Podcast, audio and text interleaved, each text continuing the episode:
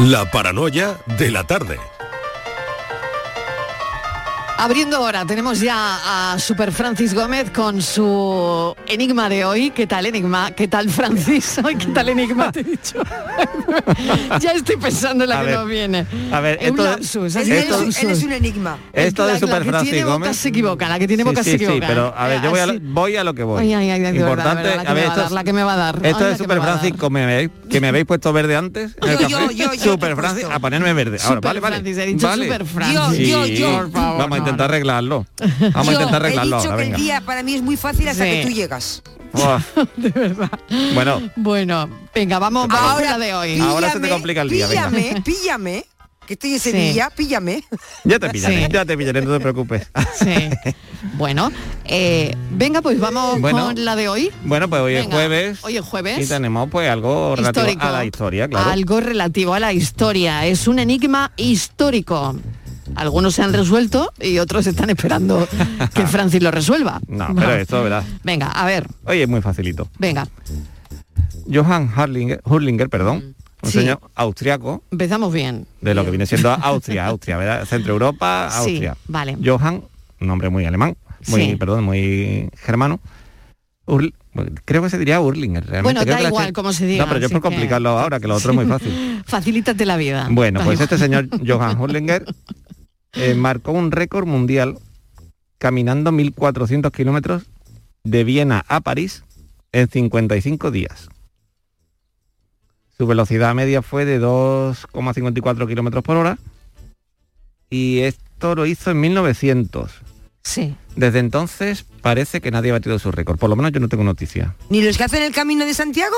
Pues ni los que hacen el Camino de Santiago, creo. No, no. 1.400 kilómetros en 55 días.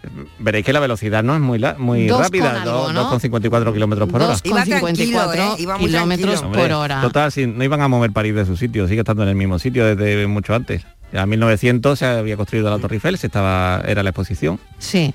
¿En Porque Universal. iba tranquilo, iba tranquilo.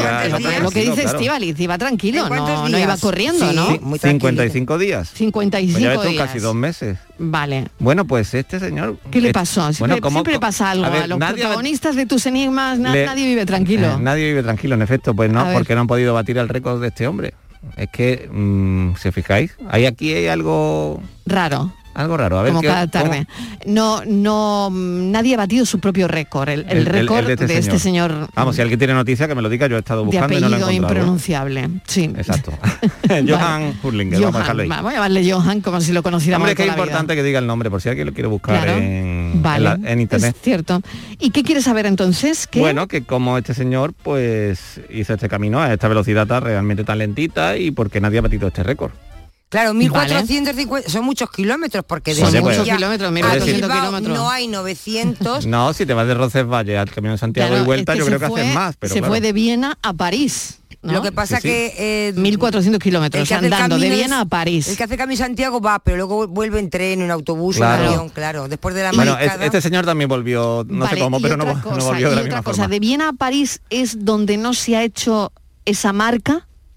Ya me, esta es para nota, pues está- esto es un enigma para mí. Pero vamos Pero a ver, yo creo que esta, todos esta esos que hacen, distancia. que hacen la Ah, vuelta O sea, al que no sabía si, si tiene que ver. y todos esos que hay eh, ha ido andando no sé cuántos kilómetros eh, para por una promesa Eh, la vuelta al mundo eh, andando eh, tre- no sé cuántos llevan ocho meses andando y eso no Ya. bate el récord Bueno, pero aquí hay, entonces, aquí es donde hay que explicarlo, porque este sigue siendo un récord. ¿Por qué sigue siendo un récord? Bueno, a ver si ah los ¿por qué oyentes... sigue siendo este un récord pues será porque iba muy Exactamente. despacio ¿Y por qué nadie lo ha vuelto a repetir? ¿Por qué nadie lo ha vuelto a Hay repetir? gente pato, pero no, se ve que desde 1900 Nada, parece que no. na- na- nadie, nadie le ha dado por ahí. En fin, no lo sé. y está en el Bueno. está en el libro de los de, Guinness, el ¿no? Guinness.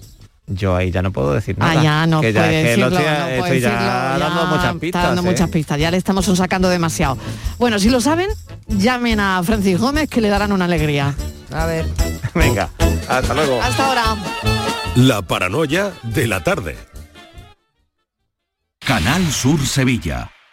¿Buscas una fibra óptica que te dé más? Telecable Andalucía es tu operador local de confianza. Telecable. Fibra de 300 megasimétricos por solo 14,90 euros al mes y línea ilimitada de 24 gigas por 10,90. Contrata en Telecable Andalucía. Somos punto de venta oficial de Xiaomi. Telecable Andalucía. Conecta con lo que realmente importa. En The Implant queremos que tengas la sonrisa más bonita. Por eso, en colaboración con la marca de ortodoncia invisible más importante a nivel mundial, hemos organizado los Días de la Sonrisa. Solo tres días con plazas limitadas, donde podrás conseguir tu tratamiento de alineadores invisibles con 900 euros de descuento. Además, un estudio de ortodoncia con simulación de resultados gratuito para ti. Pide tu cita en theimplant.com. Recuerda, solo tres días, plazas limitadas.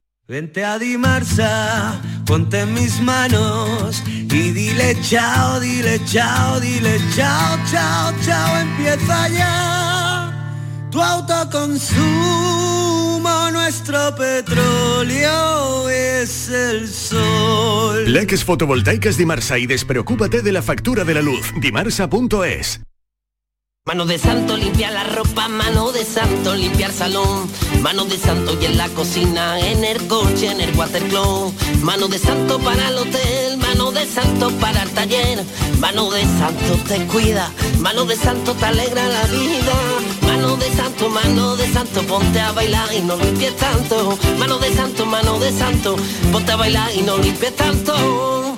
Dicen que detrás de un gran bote del Eurojackpot hay un gran millonario. Esto, ¿y detrás de un gran millonario? Pues que va a haber un... Ahora Eurojackpot, el mega sorteo europeo de la 11, es más millonario que nunca. Este viernes, por solo 2 euros, bote de 85 millones. Eurojackpot de la 11, millonario por los siglos de los siglos. A todos los que jugáis a la 11, bien jugado. Juega responsablemente y solo si eres mayor de edad. En Canal Sur Radio, por tu salud, responde siempre a tus dudas. Aumentan los casos de COVID, pero también de gripe, algo inédito para los especialistas que hemos consultado y las alergias están en plena efervescencia, hasta tal punto que confundimos síntomas. ¿Qué está pasando esta primavera? ¿Tiene algo que ver con las mascarillas? Esta tarde en el programa le damos un repaso a todo esto y tus dudas con los mejores especialistas en directo. Envíanos tus consultas desde ya en una nota de voz al 616-135-135. Por tu salud, desde las 6 de la tarde con Enrique Jesús Moreno. Quédate en Canal Sur Radio, la radio de Andalucía. La tarde de Canal Sur Radio con Mariló Maldonado.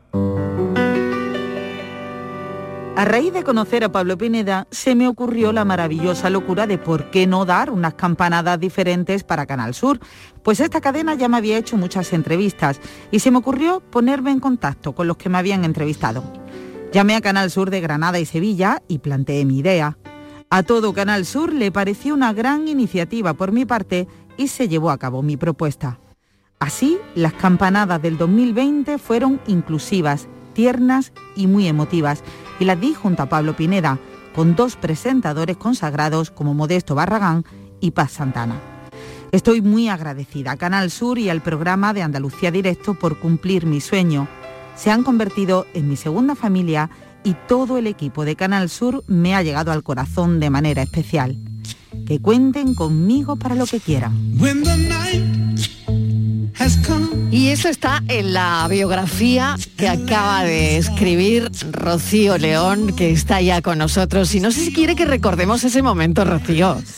¿Qué tal? ¿Te apetece que lo recordamos? Claro que sí. Venga, lo vamos a recordar. De nuevo en Antequera, ya Ea. falta menos. Estamos a punto de llegar a las 12 de la noche, Plaza de San Sebastián, ambiente por todo lo alto. Ahí arriba está en lo alto de la torre el reloj que marcará las 12 dentro de muy poquito tiempo. Mira, mira, que estamos, ahí ya. Ah, estamos ahí. Quedan cinco minutos para las Dios 12. mío. ¿eh? Es el momento más mágico que vamos a vivir aquí, en esta colegiata renacentista desde Antequera y ese reloj que cómo va a sonar. A ver, cuéntanos, Rocío. Vamos a explicarlo, vamos a, ver, explicarlo porque este es el momento clave, que nadie se equivoque, que nadie es. se equivoque. A ver, Rocío, vamos a explicarlo. Las cuartas sonarán clon, clon, clon, clon, clon, clon, clon, clon, cuatro cuartos. Y luego las 12 campanadas. Don, don, don, don. Bueno, a- a- Así hasta 12, no lo vamos a reproducir todo. ¿no? Pablo sigue así hasta mañana y son nada más que 12, ¿eh? Rocío, ¿qué tal? ¿Cómo estás? Todo esto está en este libro que se llama Mi pie derecho. Sí, efectivamente. Ahí, eh, que es mi primera autobiografía que publico, mi, mi primera pequeña eh, autobiografía que va desde que nací hasta el 2020. ¿Y qué ha pasado durante todo ese tiempo? ¿Qué hay escrito aquí, Rocío? Muchas ¿Vivencias? muchas vivencias, muchas experiencias, eh, mm, buenos momentos que he vivido a lo largo de mi eh, trayectoria, de- desde mi infancia, mi juventud, eh, ya cuando ya crecí y también mm, en- en malos y buenos momentos. ¿Cómo recuerdas tu infancia? ¿Qué recuerdos tienes? Mi infancia muy buena. eh, Vamos a moverte el micro un momentito para oírte Vale. mejor. Eso es. Mi infancia bastante buena. Recuerdo que jugaba, o sea, jugaba mucho con mis hermanos. eh, luego, mis, bueno, la educación que me han mandado mis padres también. eh, eh, muy buena, muy positiva. Sobre todo todo el apoyo que he contado con mi madre desde que nací, lo sigue haciendo. Y luego mi adolescencia, bueno, también. ¿Cómo ha sido? ¿Cómo ha sido tu adolescencia? Cuéntanos, cuéntale a los oyentes. Bueno, eh, ha sido buena, aunque ya llega un momento en la etapa educativa, en, prim- en primero de bachillerato, que sufrí eh, acoso escolar, bullying. Pero bueno, eh, la so- lo puedo superar eh, contando con el apoyo de el equipo de, de profesores y de mi madre otra vez.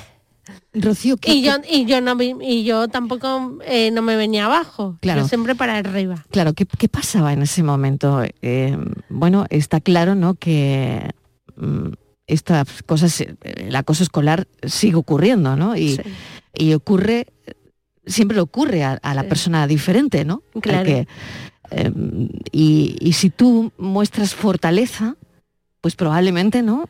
Ocurre mm, de manera diferente. Y ese es tu caso, ¿no? Claro, Teniendo en cuenta que, claro, es un es tremendo que esto ocurra y tremendo que siga ocurriendo, ¿no? Claro, de mí se reían de mí porque hablaba más despacio, porque no podía pronunciar la R, por muchos motivos y me hacían eh, acoso psicológico, Mm. que yo creo que es de los peores.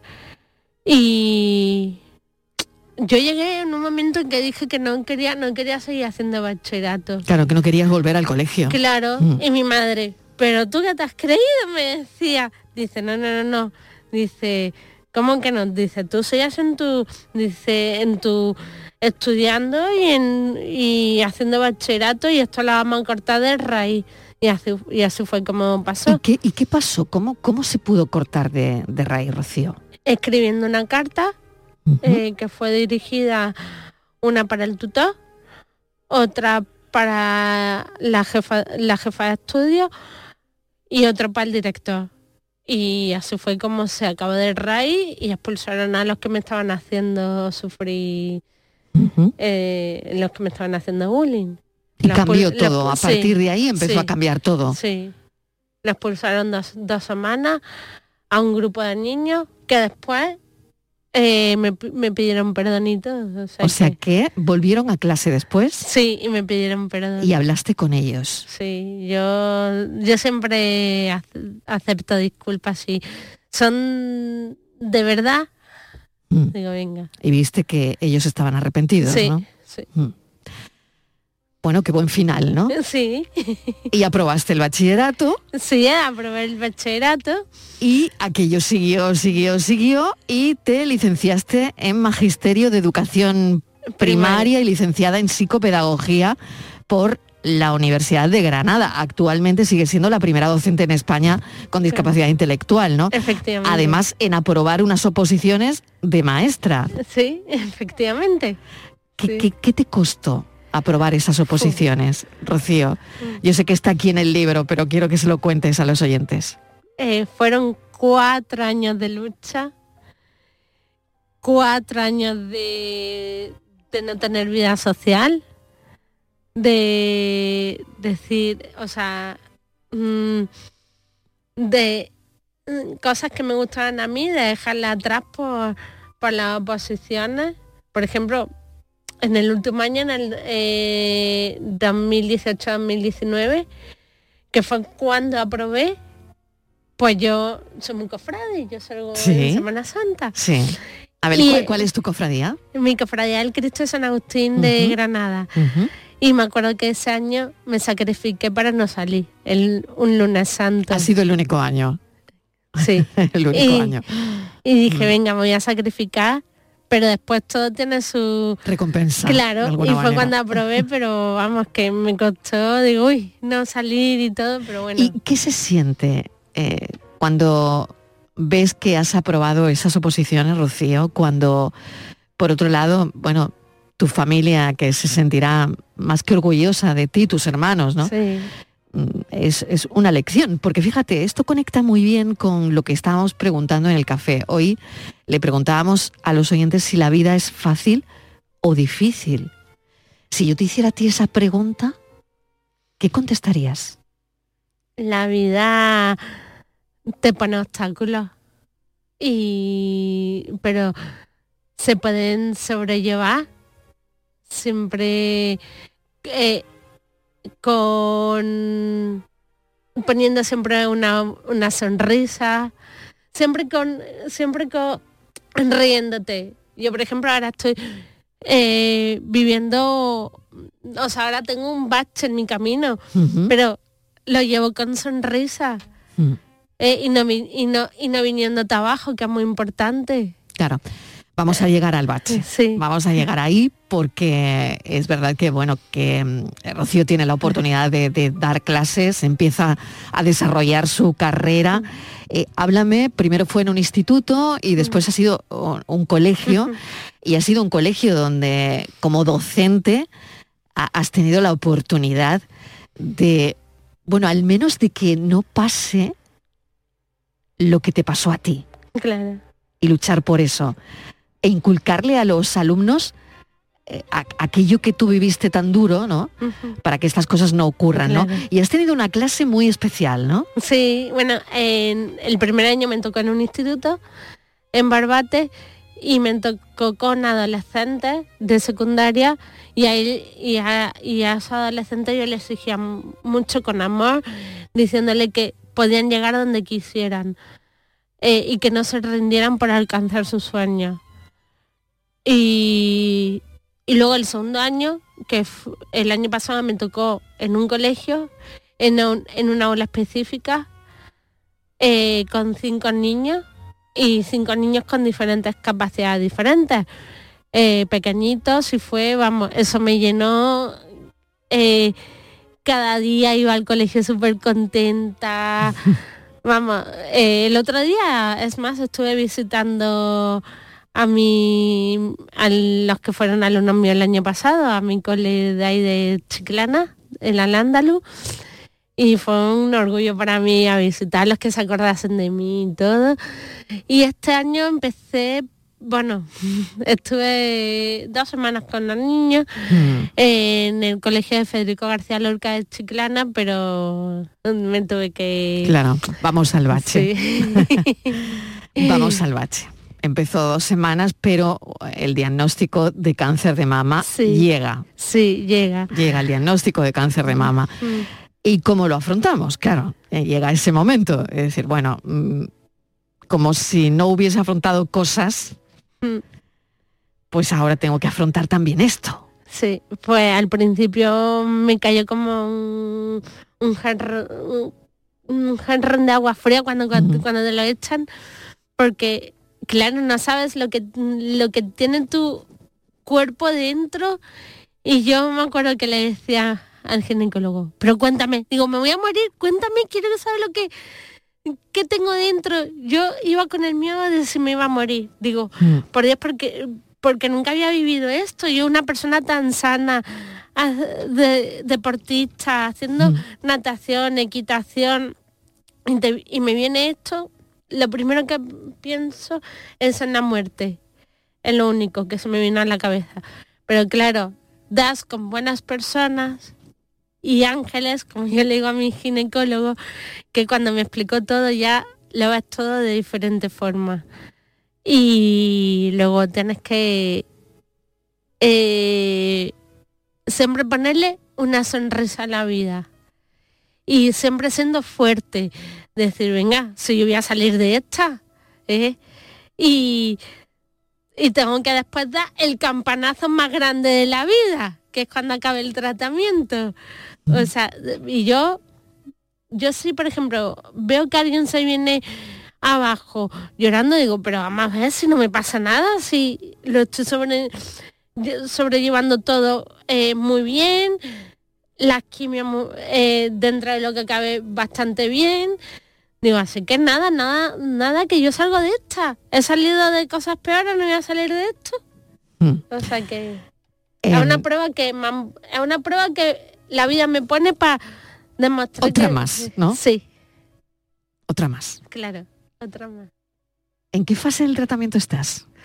Pues ahora estoy con la qui- bueno, he terminado ya las quimios rojas, que son las peores. le, dice- le decimos nosotros las bitter cats. es verdad. Porque son amargas, ¿no? Sí, son las peores. Mm. Y ahora llevo ya, el martes me dieron la, la tercera quimio blanca. Y si todo va bien, si todo va bien, el día 12 de julio tocaré esa campana. Mm. Si todo va bien. Y, y después ya la radioterapia. Sí. Bueno, poco a poco, ¿no? Poquito a poco. Muy sí. bien. Y, y con esa energía Hay- que te tener- caracteriza, hay que tener con ese optimismo, con esa mirada que Gracias. tiene brillo. Gracias. Em, te quedan muchas cosas por hacer, dices en tu, en tu biografía y por cumplir, ¿no? Sí. Una de ellas es que te gustaría trabajar en el cine Me encantaría. Y hacer una película con Benito Zambrano. Me encantaría si me está escuchando, por favor, que, que me tenga en cuenta. O sea, em, ¿qué tiene Benito Zambrano para ti? Que- Pues que me que le hacen que- bueno, aparte de que es un bueno, un director español Sí. y me encantan las películas que ha hecho, pues que yo pienso que él si ve mi historia, si la lee, yo yo pienso que la llevaría al cine. Sí. O sea, ¿tú crees que tu historia es de película? Yo creo que sí, porque he tenido que luchar mucho. He tenido que... Y la vida para mí no ha sido fácil. Y ahora, sobre todo, con lo que estoy pasando, todavía... mm, oh, mm, Otra cosa más. Otra cosa más. Otra cosa más. Sí. ¿Te encantaría poder salir también en la Esperanza Macarena de Sevilla? Sí. Porque desde que eres pequeña es uno de tus sueños. Sí. O sea, tú aquí tienes un decálogo de cosas que quieres hacer y que yo creo que... Que nunca es tarde. que nunca es tarde. Yo también Oye, lo creo, ¿eh? que soy muy joven, por. Dios. Sí. ¿Y, por, Claro. ¿y por qué? ¿Por qué? ¿Por qué la Esperanza Macarena de Sevilla, si eres de Granada? A ver. Bueno, porque le tengo hecha una promesa a la Esperanza Macarena, porque el último año de oposiciones que yo me presenté, Sí. me tocó irme a Sevilla. Bueno, ¿Ves? Yo, yo sabía que esto tenía un porqué. a ver, me tocó irme a Sevilla, Sí. porque las otras veces me, me, tuve- me presenté en Málaga a la oposición y la última y el último año me, me mandaron a Sevilla. Y entonces pues eh, yo fui a la basílica el día antes de, de examinarme y le pedí por favor que me ayudara a probar. Y por eso le tengo, me ayudó, e- yo creo que me ayudó ella y por eso le tengo Esa devoción. esa devoción y, le tengo que, cumplir esa promesa. O sea que hay que salir en la Hay Esperanza. Macarena. Hay que Claro, salir, hay que salir. Claro. Bueno, eh, estamos desgranando la biografía, mi pie derecho de Rocío León, y leyendo tu biografía, eh, hay, hay un párrafo en el que dices, desde que vine al mundo empecé a luchar, porque nací perdiendo oxígeno, he tenido que luchar mucho desde bebé, y lo seguiré haciendo en todo lo que me venga. Ser especial no me hace diferente, me hace excepcional. ¿Qué me gusta esto que has escrito, Rocío? Muchas gracias. ¿Qué me gusta? Gracias. Te voy a agradecer enormemente que hayas estado con nosotros eh, y a la gente que es un libro pequeño, es un libro que se lee nada, pero que te deja un pozo. Se llama Mi pie derecho, de Rocío Sí. León López. Que lo presento, se puede decir. claro, claro, ¿cuándo lo presentas? Lo eso se presento, me olvida bueno, siempre, bueno, ya- ya he Ay, hecho- qué memoria tengo. Ya A ver. he hecho presentación ya en, Sí. en Sevilla. ¿Y lo próximo? Eh, en San Fernando hice presentación y hago presentación el próximo sábado 14 de mayo a las 11 de la mañana en Granada, Muy bien. eh, ahí en mi ciudad. ¿En qué sitio? En una sala del Corte Inglés, en la sala de conferencia del Corte Inglés. Muy bien. ahí. Que ahora la Feria del Libro ahí en Granada. Perfecto. Sí, Pues mi pie derecho con Ro- Rocío León y te agradezco enormemente que hayas venido desde Granada, que estemos Muchas este gracias. ratito juntas Muchas gracias. y ha sido un placer. Y a ti, a Y ti. la próxima, pues Sí. ya dando el campanazo. Hombre, Rocío. dando el campanazo. Lo vamos a dar juntas que aquí. ahí, hay ¿eh? que ahí tenéis que estar, por favor, todo eh, todo el equipo de Canal Sur y eso está invitados cuando lo de. Mil gracias, mil Eh. gracias. Un beso, cuídate Mm, mucho. Muchas gracias. Adiós. Muchas gracias. La tarde de Canal Sur Radio Con Mariló Maldonado. También en nuestra app y en canalsur.es. Se sueña, se compra, se riman, camino rodado, camino. Se vuela, se rompe, se envidia con tanta emoción que la vida no es vida. Se anda, se habla y se rifa medalla de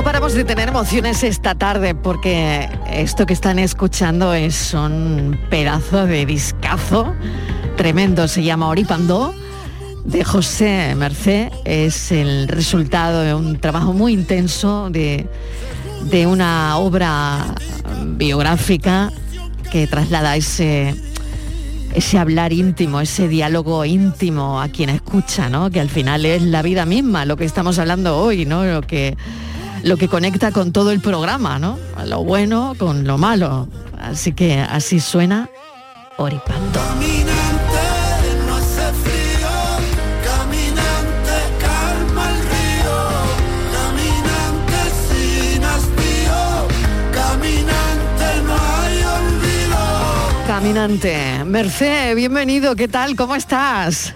Muy bien, buenas tardes. Oye, qué bonito. Muy bien, qué grande, qué bonito como suena. Eh, qué barbaridad, eh, qué barbaridad. Y de verdad que el Oripandó, bueno, pues eh, yo no quiero ser presuntuoso, no le llamo, no le llamo disco, le llamo obra porque Mm. Sí, creo que lo es, lo entre es. Antonio Orozco y yo, pues entre los dos hemos estado trabajando ahí codo con codo eh, dos años y cerca de tres, ¿no? Pero la verdad que yo creo que ha merecido la pena hacer una autografía todo mía, que bueno, yo la canto y bueno, hemos estado mucho tiempo trabajando, ¿no? Este tema que estamos escuchando, por ejemplo, de Caminante, como yo digo, caminantes somos todos, ¿no? Eso Yo es. creo que lo, que lo explica muy bien la letra, ¿no? Que dice, ¿no? Totalmente, ¿no? Es un, es un disco, es un trabajo, una obra, eh, bueno, muy filosófica eh, también, Merced, porque eh, habla un poco de, de la existencia, ¿no? En, en, en todos sus... en- en- en todos su sus aspectos se y, su esplendor, todo. exactamente, ¿no? De, Pues es, sí, es la existencia, ¿no? La verdad que sí, ¿no? Yo creo que es un disco que, bueno, como yo digo, es una autografía mía donde empezamos en la tiniebla, donde eh, llegamos hasta eh, eh, la alegría, el amanecer, ¿no? El nuevo día, el oripandó en calor es el sol en castellano, ¿no? Es el nuevo día, es el nuevo amanecer. Ese preludio eh, que hay ahí, que es una maravilla con esa sinfónica, de verdad que, que merece la pena ir mañana al Teatro Maestranza y ver esa obra en directo porque de verdad que van a ver a un José Merced. eh, yo creo que con un antes y un después otra vez. ¿no? Sí, Que sí. creo que- la verdad A que- ti te gusta mucho eso, José. no, que después de después de tantos años, ¿no? Eso es. Me, me parece que otra vez estoy empezando. No tengo la Fíjate, misma ilusión. fíjate, qué De bonito, verdad, te lo digo, qué que bonito, tengo la qué misma bonito. ilusión.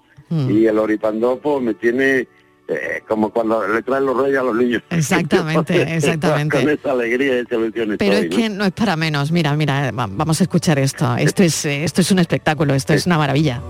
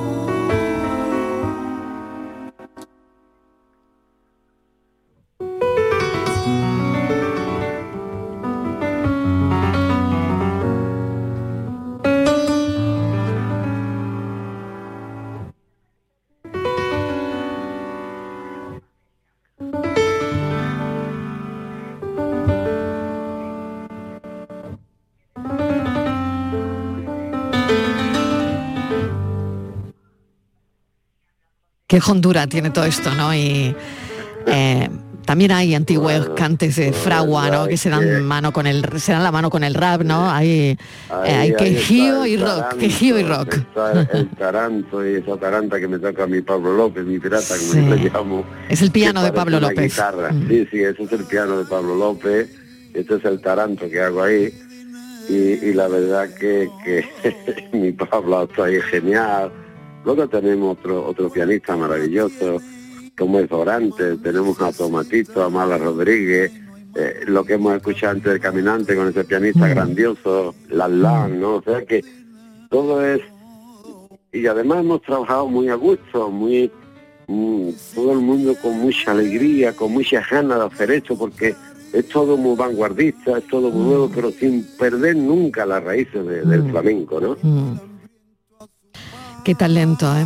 Qué, cuánto talento en este Oripandó. Yo le voy a recomendar a la gente que mañana en el Teatro de la Maestranza de Sevilla no se lo pierdan, no dejen pasar esta oportunidad porque de verdad que merece muchísimo la pena, ¿no? Porque es, eh, bueno, es eso, es la asistencia misma de- de- del talento de unos músicos que se dan la mano, que se han unido para, para hacer esto, esto que además pueden Es que, escuchar mañana en directo. Mira, Marilo, de verdad os digo que hasta la portada, que es una idea de, de un gran amigo nuestro, tanto de Antonio como amigo de Iago Lorenzo, un gallego, que bueno, el pues, lo ponen con la yema de un huevo, ¿no?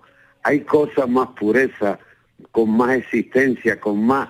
eh, eh, El huevo es que tiene mucho sustento, ¿no? Mucha verdad, mucha pureza, ¿no?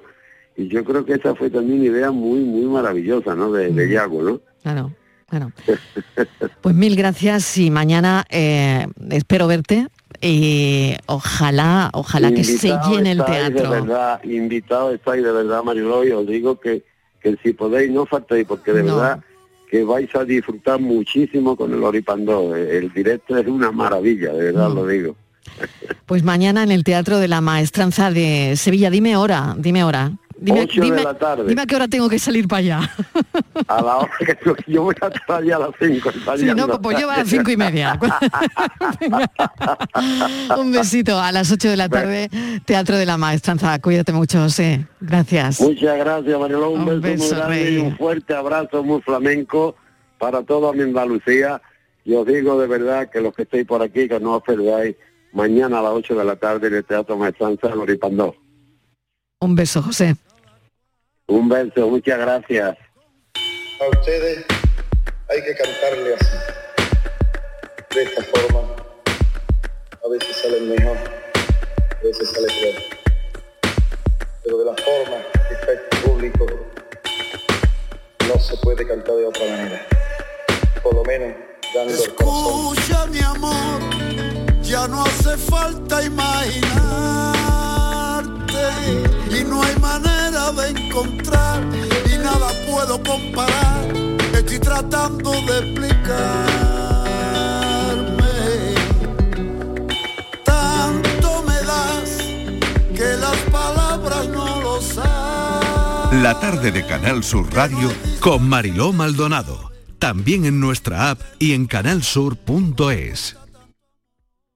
Canal Sur Radio, Sevilla. ¿A tu Mercedes le toca pasar la ITV? Evita cualquier sorpresa. Acércate a Concesur Dos Hermanas y le realizamos un chequeo pre-ITV totalmente gratis. Y si necesita reparación, en Concesur Dos Hermanas te lo ponemos más fácil. Infórmate en grupoconcesur.es o en el teléfono 955-634-400 marcando la opción de cita previa. Te esperamos en Concesur Dos Hermanas. Concesur y Fervial, tus talleres autorizados Mercedes-Benz en Sevilla. En The Implant queremos que tengas la sonrisa más bonita. Por eso, en colaboración con la marca de ortodoncia invisible más importante a nivel mundial, hemos organizado los Días de la Sonrisa. Solo tres días con plazas limitadas, donde podrás conseguir tu tratamiento de alineadores invisibles con 900 euros de descuento. Además, un estudio de ortodoncia con simulación de resultados gratuito para ti. Pide tu cita en theimplant.com. Recuerda, solo tres días, plazas limitadas. Ana, ¿qué te has hecho? Porque te veo genial. Pues ya eres la tercera persona que me lo dice hoy. En Clínicas Doctora Martán me han hecho un análisis personalizado de mi rostro y me he realizado algunos tratamientos estéticos. Con ella siempre obtienes un resultado natural. Además, la doctora Martán es especialista en relleno de labios. Los resultados son espectaculares. Ponte en las mejores manos y saca tu mejor versión. Clínica Doctora Martán, en Alcalá de Guadaira, calle Mairena 16.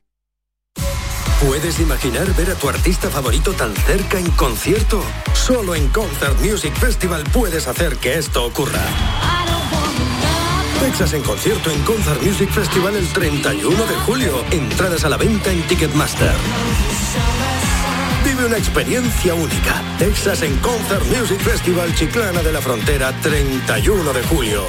Patrocina Finetwork, patrocinador principal Lenovo. Cambiar el mundo. Cambiar lo que haces y cómo lo haces. Dar una segunda vida a las cosas. Apostar por el sol. Valorar cada gota de agua. Silestone ha cambiado. Presentamos la primera superficie mineral híbrida con tecnología Hybrid. Fabricado con energía eléctrica renovable, agua reutilizada y materiales reciclados. Más sostenible. Más Silestone. Silestone. Cambiando el mundo desde la cocina.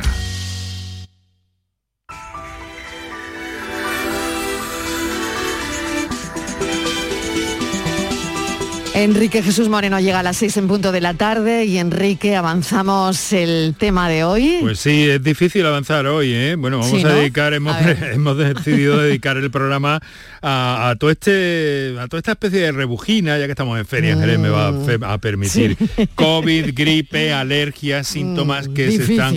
Hemos Mm. tenido un- unos magníficos 25 minutos de primavera este año en Andalucía, Mario. Pero ¿qué Mm. está pasando esta primavera? Eh, y además tiene confundidos a los propios a los propios profesionales, ¿no? Entonces hemos invitado por una parte a nuestro doctor de cercanía, Juan Sergio Fernández, especialista de familia. Hemos invitado al doctor David Moreno, que es director del Plan de Vacunación Andalucía, para que nos cuente también cómo están las cosas desde ese punto de vista. Y hemos inv- invitado al doctor Rafael Martínez Nogueras, que es jefe de la, de la Unidad de Medicina Preventiva del Hospital de Jaén y presidente de la Sociedad Andaluza de Medicina Preventiva y Salud Pública y está bien empapado de todo esto. Eh, naturalmente para hacernos, eh, para que nuestros oyentes hagan llegar las preguntas, las cuestiones, los planteamientos que estimen oportunos o las dudas que tengan e intentemos entre ellos tres aclarárselas a lo largo del programa de hoy. Pero hoy va a ser un programa que vamos a dedicar necesariamente a las enfermeras y enfermeros, Claro. ¿vale? claro. A las bien. personas que se han movilizado, se están movilizando en toda Andalucía en torno a la fibromialgia, ¿vale? Y si me lo permites también, nos lo permiten, vamos a enviar un caluroso saludo y enhorabuena a ese equipo médico eh, que ha marcado un nuevo hito en la historia de la investigación y la medicina en Andalucía, eh, que ha realizado un proceso de ingeniería tisular de tejidos biológicos en la vena de un donante fallecido y que han conseguido trasplantar a un paciente que sufría una incapacitación después de una trombosis. Muy es eh, una intervención pionera en el mundo y que forma parte de un ensayo clínico promovido desde una empresa sueca y que se coordina aquí en Andalucía en la red andaluza de diseño y traslación de terapia avanzada. Pues enhorabuena Así que a todo todos ellos. decirlo, y- necesitaríamos claro, hoy cinco programas. Un montón de contenido hoy por lo Mm. que veo. Enrique, mil gracias. Un Muchas saludo gracias a ti, y un beso. a las seis te escuchamos con todo. Gracias. Disfruta de Andalucía y de la radio hasta enamorarte. Escucha, siente y déjate seducir por una tierra repleta de tradiciones, de una gastronomía de bandera, de patrimonio cultural fascinante y una gente única. En Gente de Andalucía, los sábados y domingos desde las 11 de la mañana con Pepe da Rosa. Quédate en Canal Sur Radio, la radio de Andalucía. La tarde de Canal Sur Radio con Mariló Maldonado.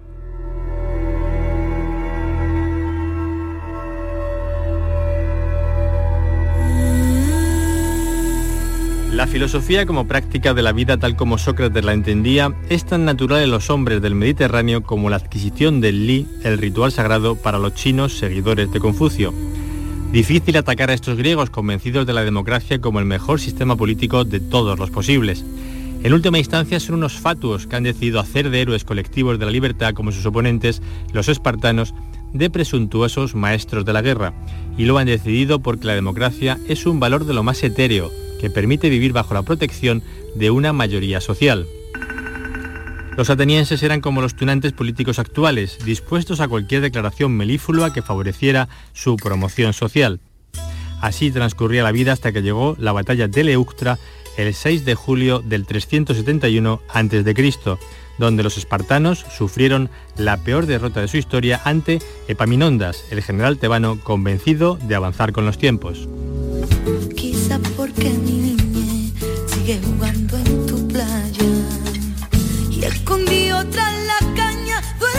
El sueño de Ulises, el Mediterráneo de la guerra de Troya a las pateras, una reflexión sobre el Mediterráneo como escenario de la historia, como idea del mundo. El autor es José Enrique Ruiz Domenech, con él se puede hablar casi de cualquier cosa, yo diría que es un gran conversador, eh, podemos hablar de todo, pero es especialista en Edad Media, en cultura europea, en el legado mediterráneo. Es autor de títulos como El reto del historiador, Cautivos de la fama, Atardeceres rojos o España, una nueva historia. Y ha trabajado en los últimos tiempos sobre las pestes históricas, ¿no? Eh, y ahora centrado en el Mediterráneo. Bienvenido, José Enrique Ruiz Domenech. Gracias por visitarnos. Gracias a ti, Mariló, por esta invitación. Bueno, cuénteme, eh, ahora se ha centrado en el Mediterráneo y qué ha descubierto. Bueno, llevo muchos años centrado en el Mediterráneo. Lo que pasa es que como con los grandes amores, uno a veces se aleja de ellos para retornar, porque si no eh, te sobrecoge. Mediterráneo es el horizonte de mi, de mi existencia mm, y también de, de mi, de mis estudios. ¿Qué he descubierto? Que se eh, llevó a cabo la creación de una civilización con tanta en- hondura, tanta profundidad que ha llegado hasta nuestros días y que está dispuesta a ofrecer claves para eh, que en el futuro el mundo en general sea mucho mejor. El legado del Mediterráneo es una de las grandes oportunidades que, el mundo actual tiene. Un mundo que está en conflictos, que está muy eh, com- complicado y que además hay mucha confusión al respecto. Entender bien el Mediterráneo, entender bien el pasado del Mediterráneo, ayudará enormemente a diseñar mejor el futuro. Profesor Ruiz Domenech, fíjese, ¿no? Em, a veces se ciernen, como usted dice en, su obra, nubarrones negros, ¿no? En el Mediterráneo, ¿no? Es, eh, pues eso, ¿no? Lugar de encuentro a la vez que lugar de conflictos. Eh, por otro lado, cuna de los, de los clásicos eh, de, las grandes religiones monoteístas, escenario de creaciones de las más deslumbrantes de la humanidad, pero campo de batalla de muchas guerras y, también un mar que tiene muchos muertos para mi gusto, ¿no? Bueno, tiene demasiados muertos para eh, su gusto y el mío. Pero tengo que decir que precisamente es ese carácter eh, de encuentro y desencuentro, esa conflictividad interna, esa tensión, es lo que ha hecho que, en muchas ocasiones, no en todas, naturalmente, se haya creado una armonía lo suficientemente sólida para promover ideales de conducta eh, que han mejorado enormemente a la civilización humana. Es evidente que todavía tenemos mucho que aprender pero muchos de esas cosas que tenemos que aprender está presentamente en este legado mediterráneo. De ahí nace la, obra y, la amplitud de la obra. Son 3.000 años para tratar de captar mm, justamente esa estructura que late en el fondo desde los primeros momentos en los que el poeta Homero trató de establecer mediante una metáfora una guerra eh, de civilizaciones, como fue lo que él llamó la guerra de Troya, hasta el momento en el que hizo viajar a un personaje como Ulises de retorno a casa donde le esperaba eh, de una manera un tanto angustiada su esposa Penélope, porque este libro muy bien se podía haber llamado también La esperanza de Penélope. Es decir, lo que pasa es que sería un título demasiado largo para los gustos editoriales modernos. En cualquier caso, efectivamente, a través del sueño de Ulises he trazado los, como si fuese una especie de danza cultural, todos los aspectos que la gente del Mediterráneo nos ha enseñado.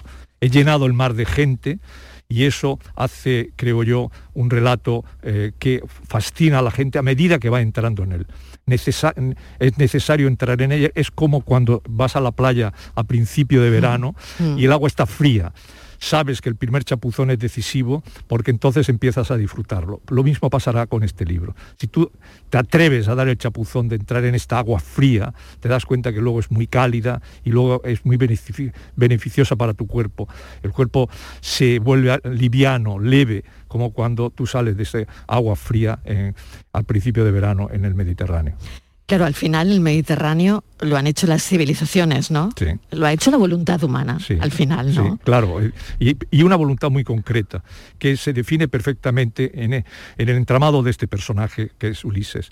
Es además curioso que los, desde el Ulises que crea Homero hasta el Ulises que crea James Joyce eh, hace 100 años exactamente ahora, eh, se ha creado un modelo de civilización.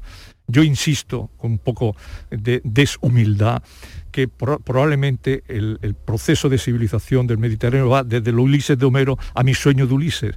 Y no es por remediar la plana del gran escritor irlandés, sino para introducir dentro del, del, paradigma de la civilización nuestra el siglo XX, que es muy necesario, porque también es un siglo como el Mediterráneo en su conjunto, de lo mejor y de lo peor. Y debemos de aprender precisamente que es un elemento electivo. La sociedad, la humanidad aprende a elegir lo mejor cuando descubre lo que es lo peor. Y eso el, Mediterráneo como historia lo expresa perfectamente. Y este libro tiene esa tensión, ese pulso para ir demostrando que en medio de, las, de la tragedia, que es un concepto además griego, aparecen soluciones admirables a la sociedad en todos los sentidos. Decía al principio que con el profesor Ruiz Domenech se puede hablar de todo, se puede hablar de, cualquier cosa como gran conversador, gran historiador, gran escritor. Eh, profesor, pero em, lo que está ocurriendo ahora, eh, fíjese, ¿no? La invasión de Rusia en, Ucrania. ¿Cómo contará la historia todo esto? Es una pregunta que llevo haciendo a, muchos historiadores que pasan por el programa, ¿no? Y que es verdad, ¿no? Que, cada uno tiene su, su particular planteamiento, ¿no? ¿Cuál es el suyo de esto que estamos viviendo, de este retroceso, de esta involución, de tal vez lo poco que nos ha quedado de lo, de lo vivido o de lo leído en la historia? De, la última frase es perfecta. Es decir, el, recurrir de nuevo a una guerra para solventar un problema es un olvido de lo que la historia ha enseñado. Y por lo tanto siempre se dice, cuando olvidas algo, estás obligado a repetirlo. La guerra que, se está produciendo ahora en Mitteleuropa, en Europa Central, entre Rusia y Ucrania, después de una invasión innecesaria y absurda en último término, demuestra claramente que no hemos aprendido de que las guerras, por muchas que haya y por muchas que ha habido, no han arreglado nunca los problemas. Los problemas los ha arreglado lo que sucede después de la guerra las reflexiones en torno a ella, los diálogos que se establecen, por qué se ha llegado a esas malas conclusiones. Bien, ha llegado el momento en el siglo XXI de comenzar las reflexiones y los debates antes de empezar la guerra. Y si esto lo hubiéramos hecho, probablemente nos hubiéramos evitado la catástrofe humana que significa esta guerra como tantas otras. Y esta, con una peculiaridad, es que no va a ningún lado. Pero no va a ningún lado como casi ninguna guerra. Quizá ha habido algún caso muy, muy excepcional de una guerra que haya tenido algún valor, porque ha destruido el mal en un sentido absoluto. Pero eh, esta es simplemente una guerra de expansión, de colonización, de conquista, de no reconocimiento de, un, de un pueblo. ¿Y qué sentido tiene? alargarla hasta, hasta convertirla en una guerra mundial que nadie quiere, ni siquiera los propios contendientes, o plantear seriamente una, una, solución de esta guerra, pero que al mismo tiempo solucione el resto de las guerras que en este momento en el globo existen, que, son provocadas siempre por tensiones y por malas interpretaciones incluida de la historia. Pensar que una guerra va a resolver un problema es un error, porque la historia lo enseña que siempre ha sido un error. Profesor, ¿qué, qué mm, posición juega el Mediterráneo en, todo esto? Es clave y central. es clave que está ocurriendo, ¿no? Le digo también por la vigencia que, toma su libro, ¿no? Ahora mismo. Claro, es que es, es, clave y central por, por, un motivo. Lo que tiene lugar en el Mediterráneo es la resolución del problema mundial. Es como un laboratorio y además un laboratorio donde se enfrentan las grandes potencias a determinar qué tipo de civilización queremos para el siglo XXI. Estamos en los, inicios. Es un siglo que ha empezado realmente mal, con, muchos retos que la, humanidad no ha logrado enteramente resolver el reto eh, médico, ¿no? Del tema del, coronavirus, que la, nos, pandemia, la pandemia nos ha asustado enormemente porque al principio no, sabíamos qué hacer al respecto ¿Tiene conexión todo esto con, lo que está ocurriendo? Eh, claro, porque todo proceso histórico de aceleración, y vivimos un momento de gran aceleración, motivado sobre todo por la revolución eh, digital, la tecnología y, y la aplicación casi inmediata de la inteligencia artificial, conduce naturalmente a un cambio radical de la sociedad. Todo el mundo lo sabe, pero lo que no sabe es cómo encauzarla. ¿Qué, elementos se van a perder en el proceso de, transformación? Y hay un, conservadurismo innato en muchísimas sociedades. Voy a perder privilegios, derechos, no sé qué. Bueno, pero no, no hay una concepción global de la humanidad, beneficiosa para la humanidad. Y en el Mediterráneo es clave, porque el Mediterráneo tiene mucho que enseñar de conflictos internos que no van a ningún sitio, de, desencuentros que la, mejor manera los encuentros, de desencuentros religiosos, eh, ideológicos, territoriales, de lo que sea, que se ha creado. Y al mismo tiempo el Mediterráneo ha ofrecido soluciones al respecto. Por ejemplo, ha habido soluciones admirables en, diversas épocas de su vida, ha sido muy creativo en el siglo III antes de Cristo, con el helenismo, en el siglo XIII, con el desarrollo de las sociedades capitalistas en el centro del Mediterráneo, en el siglo XVI, cuando se introduce la cultura como el motor de los, cambios sociales, en el propio siglo XIX, cuando de algún modo entiende que el Mediterráneo es un mar abierto, que tiene que generar las sinergias profundas para el cambio que está produciendo la revolución industrial. Es un laboratorio tan perfectamente realizado que comprenderlo globalmente ayudará a las personas que tienen que tomar las decisiones a tomar decisiones más correctas. Por eso yo me siento implicado, porque yo soy de una generación que queríamos en el compromiso histórico. Mm. Y el compromiso histórico es decir, cada uno desde nuestro lugar, yo como historiador, tú como periodista y comunicadora, decir, cuidado, hay problemas que tenemos que resolver y no tarde, sino pronto. No podemos dejar que se pudran o, tener soluciones equivocadas, cerrar en falso los problemas, porque entonces volveremos a repetirlos. Y tú me has indicado antes la guerra. O la, manera se cerró en falso. Tiene toda la razón, profesor. Se cerró en falso. Como se ha cerrado en falso el, problema de la, pandemia del coronavirus, que todavía no sabemos si se ha cerrado o va a haber una, un rebrote. No ha habido un análisis en profundidad de la motivación, a pesar de que la sociedad y la humanidad entera ha dado, le ha dado razones a la clase política de que se puede confiar en ella. Aquí se confinó todo el mundo, desde Sydney a Alaska, y nadie protestó confiando que las autoridades encontraran una solución a un problema mayúsculo como era un contagio masivo de, del famoso COVID-19. Lo mismo pasa con la guerra. ¿Por qué no nos reunimos de una, de una vez? ¿no? Iba a decir de una puñetera vez, con perdón lo digo. dicho queda y, y está bien elegido. Eh, eh, para efectivamente establecer unos nexos de, conexión entre las, sociedades, incluso las sociedades enfrentadas, como puede ser lo que está pasando ahora mm. con la sociedad rusa y la sociedad ucraniana. Qué interesante, y lo dejo como pensamiento además al final, porque hoy mm, no vamos a tener resolución de nuestro enigma, no tenemos tampoco el pensamiento porque me quedan 30 segundos de programa, pero le agradezco esta charla, de verdad, y le agradezco su libro, que espero que los oyentes, después de haber oído esta entrevista, puedan bucear en él.